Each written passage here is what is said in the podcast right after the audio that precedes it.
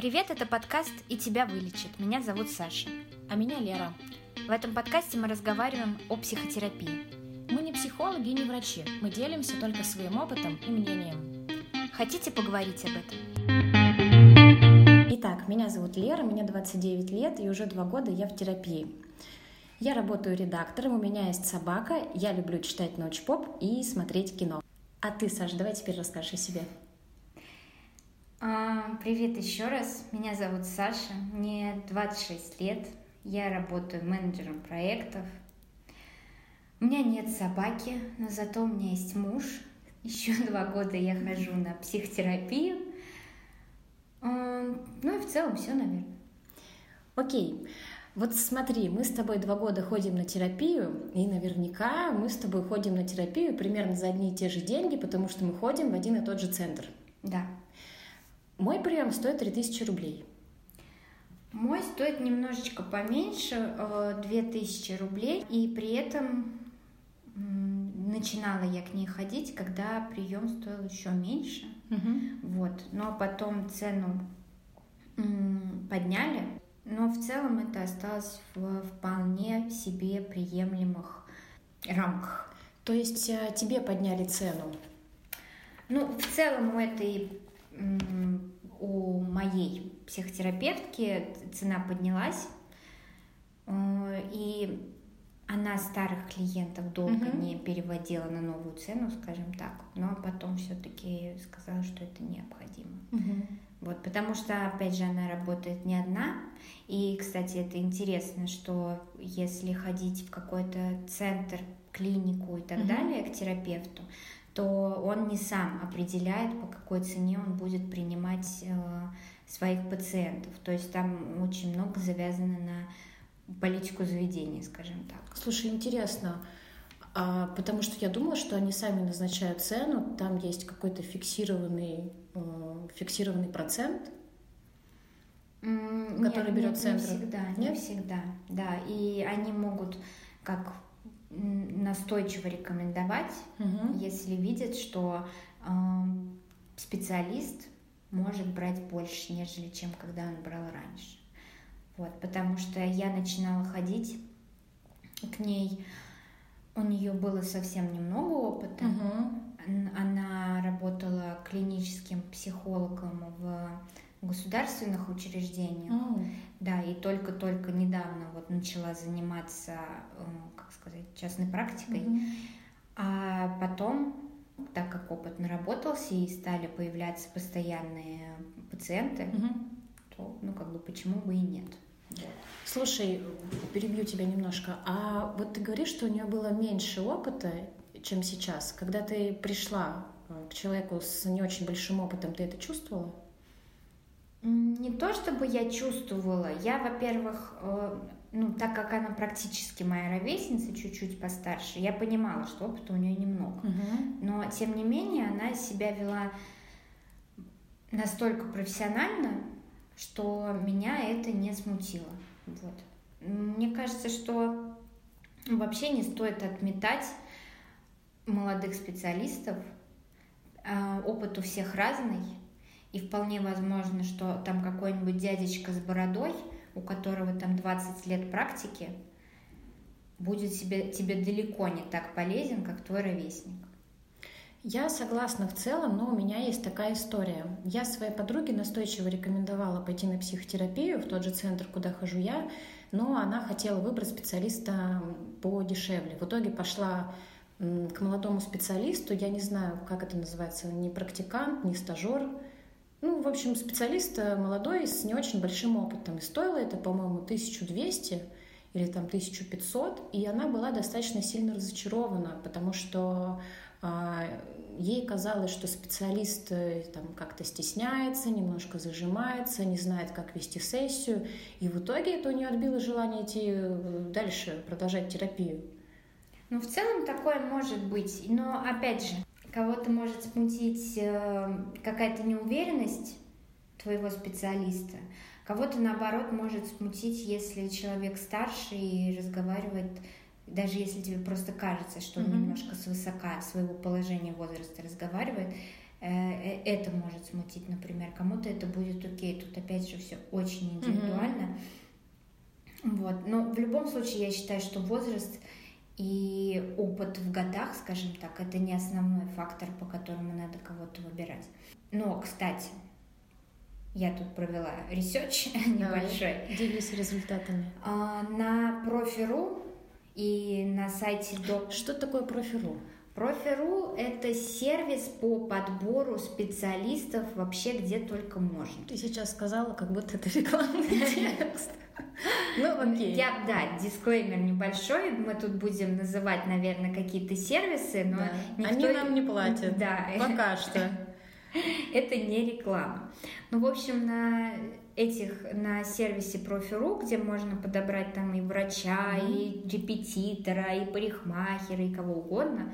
В общем, там есть отдельный раздел с э, психологами и психотерапевтами. И там есть такие критерии, по которым ты выбираешь, mm-hmm. в том числе по оценкам самые там рейтингованные. Mm-hmm. И самые рейтингованные специалисты там все-все сильно старше 40, скажем так. Угу. И цена у них соответствующая. То есть это там 5-7 тысяч рублей. У психотерапевта за прием, за, прием, да. за час? Да. Ого. Мне тоже показалось, что это многовато, но тут опять же с чем сравнивать. Потому что есть всякие звезды, к которым все мечтают попасть. Давай типа, назовем уже это имя. Да, типа Лобковского. Как он сам говорил в одном из интервью, один прием у него стоит 80 тысяч рублей. По-моему, это какие-то космические деньги, и мне кажется, что это должен быть основной отталкивающий фактор, потому что как если человек настолько не в рынке, значит он не совсем адекватно оценивает да, свои труды. Но я сегодня адвокат дьявола. Хочу сказать, что э, если у тебя там миллионы, миллиарды, то 80 тысяч это как бы, ну, окей. Но штука в том, что Лобковский, там дело в другом. Там дело не в деньгах, но я думаю, что мы поговорим о его некомпетентности как-нибудь в другой раз, да? Да, ну я к тому, что такие, мне кажется, ценники тоже должны стать каким-то отталкивающим фактором, и не надо смотреть, что раз человек стоит космические деньги, значит, он что-то и делает с вами космическое. Согласна, да. Я не знаю, какой должен быть часовой сеанс у психотерапевта, чтобы он стоил такие деньги. Да. Возвращаясь к стоимости, по-моему, если это действительно какое-то светило науки, 5-7 тысяч рублей, ну, может быть, это адекватная цена. Тебе как кажется? Слушай, вот я могу сказать только про свой опыт посещения психиатра, который стоил 7 тысяч рублей, потому что мой терапевт стоит 3 тысячи рублей. Я считаю, что 3 тысячи рублей для терапевта — это ну, нормальная рыночная цена. Uh-huh. А, а вот психиатр, который стоил у меня один 4 тысячи рублей, который не смог мне подобрать адекватное лечение. В итоге я пошла к человеку а, с большим опытом работы, и он стоил 7 тысяч рублей. И это была большая разница. Я не знаю, там дело в деньгах или еще в чем-то, но вот эти вот 7 тысяч рублей, которые я потратила за час, это деньги, которые стоило потратить на этого специалиста. Он врач первой категории, у него опыт, по-моему, более 20 лет. Он работал сначала в Ганушкино, потом а, стал вести частную практику. Я думаю, что еще ну, возрастает, конечно, ценник в зависимости mm-hmm. там, от опыта там, и так далее. Ну, ну, тут надо, наверное, оговориться, что вот эти 7 тысяч рублей это ты тратишь не раз в неделю на да, разовый да. еженедельный прием, а ну сколько ты к нему будешь ходить? Ну, первая встреча у нас была, а, по которой все, в принципе, стало понятно. Ну, там не было вопросов в диагнозе, он скорректировал лечение. Следующую встречу мы назначили через два месяца, чтобы сверить как бы состояние, становится ли мне лучше, может быть, мы там еще в чем-нибудь поковыряемся. Но при этом я с ним на связи всегда. Он мне сказал, что ну, раз я ваш новый психиатр, запишите-ка мой телефончик и отчитайтесь через неделю, как вы себя чувствуете, mm-hmm. и вообще пишите, если что. И да, как, и да, конечно, я думаю, что первое время, возможно, у нас будут встречи там раз в несколько месяцев, а потом они, скорее всего, станут еще реже. Ну да, наверное, потому что если выбрана какая-то схема лечения, это не то, что надо проверять каждую неделю. Да, согласна. А для терапевта какая цена тебе кажется адекватной? Ну, вот я говорю, что мне кажется, 3000 рублей — это адекватная цена для рынка. Э, если бы я выбирала терапевта для себя, я бы выбирала терапевта в пределах, ну, если бы сейчас я выбирала нового специалиста, в пределах 4000 рублей. Но штука в том, что когда я пошла на терапию, мне это казалось 3000 рублей неподъемной суммой, потому что я думала, что 3000 рублей тратить в неделю, 12 в месяц, ну, господи, это что-то слишком много, неужели оно того стоит? Мне всегда казалось, что у меня нет на это денег, поэтому я долго тянула, но оказалось, что деньги найти можно, и что это, опять же, себя оправдывает. Тут, наверное, надо сказать, что далеко не всем нужно раз в неделю ходить да. к терапевту. И, скорее всего, вы начнете встречаться раз в неделю, например, а потом, если все будет хорошо и вы сработаетесь, то вполне возможно, что будет достаточно раз в две недели или даже реже. Согласна. Ну, опять же, хочу отметить, что это все очень индивидуально, зависит от состояния человека, от э, метода терапии, потому что в моей диалектической поведенческой терапии встречи должны проходить раз в неделю. Mm-hmm. А психоанализ — это 4-5 встреч в неделю. И стоит он гораздо дороже, чем когнитивно-поведенческая терапия и DBT. Ну да, тут надо, наверное, смотреть от э, конкретной проблемы и конкретного способа решения этой проблемы. Вот еще интересная тема, помимо денег, вообще денежные отношения с психологом и терапевтом. Это, это что? Смотри, какая история. Очень много людей пытаются, хотят найти mm-hmm. себе терапевта бесплатно. Ой, да. Например, он только учится, mm-hmm. он стажер, и сейчас он потренируется на кошках, то есть на мне, а я ему денег не, за это не заплачу. И... А еще он может быть э, психотерапевтом в государственной клинике. Бесплатно. Да, ну вот э, с терапевтом государственной клинике немного все попроще, а в случае с скажем так, сеансами бесплатными по каким-то там э, личным договоренностям, я просто прочитала такую интересную мысль, что денежные отношения с терапевтом – это одна из, из частей твоей терапии. То есть они упрощают отношения между тобой и терапевтом, и они исключают возможность каких-то личных недопониманий. Вернее, не исключают, а снижают, потому что когда вы встречаетесь бесплатно, скажем так, и у вас между вами нет отношений клиент mm. и, вернее, пациент-врач, mm-hmm. то вполне возможно, что вот эти вот твои личные настройки сместятся, и ты будешь воспринимать своего терапевта как-то не так. Вы там с ним начнете дружить или mm-hmm. что-то еще, как-то ты спроецируешь что-то на него, mm-hmm. и точно так же это возможно от него. И вот эта вот денежка, которую ты отдаешь каждый раз в конце сеанса, mm-hmm. Она, в принципе, гарантирует тебе то, что ваши отношения не выходят за грань сугубо профессиональных. Слушай, я никогда об этом не думала, но звучит очень э, логично, потому что, да, вы действительно так формируете отношения, ну, назовем это э, товарно-денежными отношениями. Ты мне, а я тебе за это плачу. Да. Да. Слушай, вот я рассказала о том, что э, мне было как-то скупердяйство было платить 3000 за сеанс. У тебя было такое? Деньги вообще очень меня останавливали от того, чтобы пойти, собственно, к терапевту. Угу. И первое время мне было жалко даже вот этих вот полутора тысяч, mm которые я отдавала, потому что сразу вспоминается, куда ты можешь их еще потратить, mm и кажется, что вот это вот что-то еще намного важнее.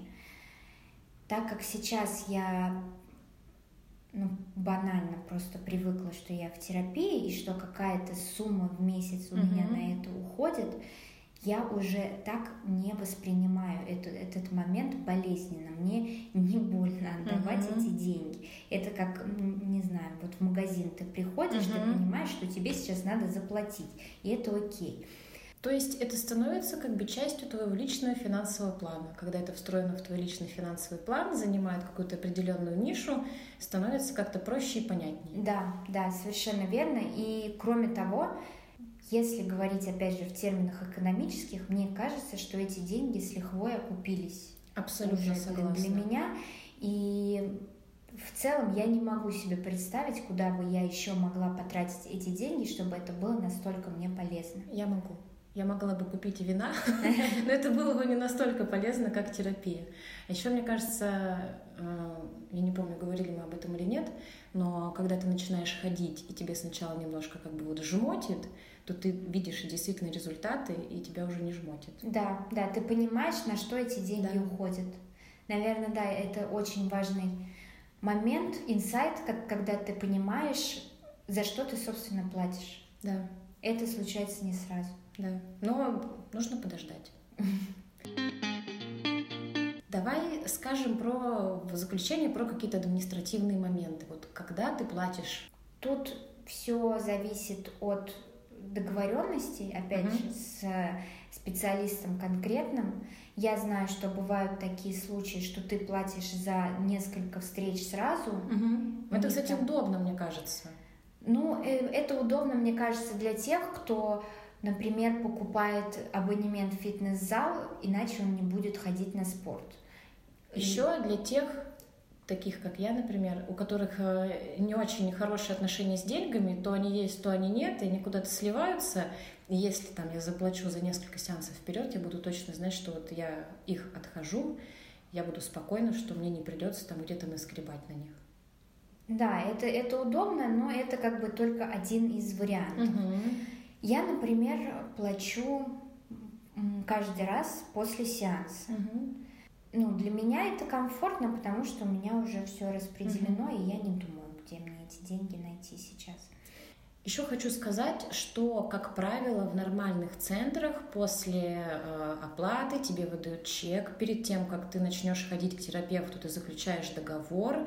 Если этого всего нет, это как с риэлтором или арендодателем может вызвать потом кучу всяких проблем. Поэтому обращайте на это внимание. Да, просто есть такие моменты, которые, э, о которых сначала люди не задумываются. Например, что произойдет, если, например, вы пропустите один сеанс. Да. Или если ваш специалист куда-то пропадет на этой неделе. Или если вы опоздаете, что эти часы сгорают или угу. переносятся и так далее. Вот это все должно быть проговорено и прописано. А еще, например, я не знаю, как у тебя, но у меня с терапевтом действует вообще, в принципе, по-моему, это в нашем центре действует такое правило, что если ты отменяешь прием менее чем за сутки, ты оплачиваешь. Да, да, да, есть такое. Может быть, не для всех это удобно, но... Но мне кажется, это, во-первых, дисциплинирует, во-вторых, да. это окупает э, как бы э, время терапевта и его энергозатраты. Да, да, совершенно согласна с тобой. Еще хочу сказать э, вот такую вот вещь. Тоже действует не для всех, не во всех центрах, не со всеми терапевтами, но у меня несколько раз бывало, когда мы планируем встречу, а у меня там уходят все деньги на, ну, на вино, допустим. И я звоню терапевту, говорю, что так и так, и она говорит, что сейчас эффективнее, отложить встречу или все-таки встретиться в долг. Мы решаем, что лучше встретиться э, все-таки и сделать это в долг, и в некоторых местах так можно делать. Ну, то есть я прихожу, не плачу, в следующий раз прихожу, я оплачиваю э, в двойном объеме.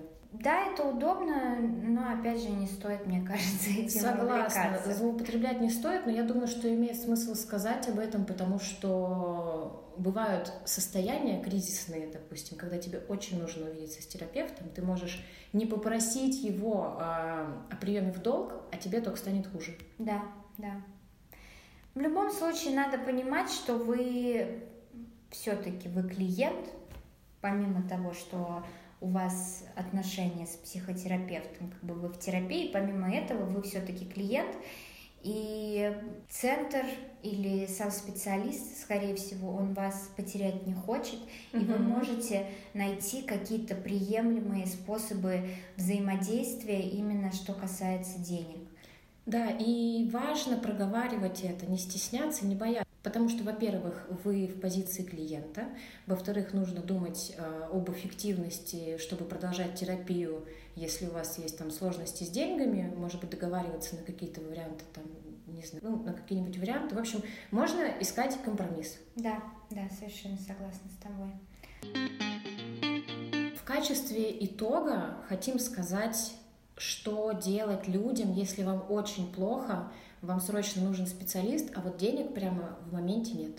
Есть ПНД, есть кризисные центры, есть в крайнем случае скорая психологическая помощь. Да и в принципе скорая, если вы вызываете ее в очень каком-то плохом состоянии, она вас в ПНД отвезет. Есть а, службы психологической помощи по телефону. То есть варианты есть. Это э, такое вот краткосрочное возможное решение, но оно в какой-то ситуации может вас спасти. ПНД, мне кажется, не надо бояться. Согласна. Я думаю, что, ну, я уверена, я знаю, что все не так плохо, как было в Советском Союзе, но тем не менее я бы выбирала все-таки на перспективу э, частную практику. Да, но если сейчас действительно такая ситуация, что вам необходима помощь, но денег на нее у вас нет, я бы не отметала вариант ПНД и кризисный центр, если вы действительно в какой-то э, ужасной ситуации сейчас находитесь, и помимо психологической вам нужна еще какая-то финансовая или вообще физическая помощь, вас надо откуда-то увести, от кого-то спасти и так далее. Абсолютно согласна. Поэтому не пренебрегайте. Мы оставим в описании выпуска контакты. Всем пока! Всем пока! До новых встреч! Подписывайтесь на наш подкаст в Apple Podcasts, Google Podcasts, ВКонтакте и на Яндекс Музыке. Ставьте оценки и не забывайте писать отзывы. И не пропустите новые выпуски. thank you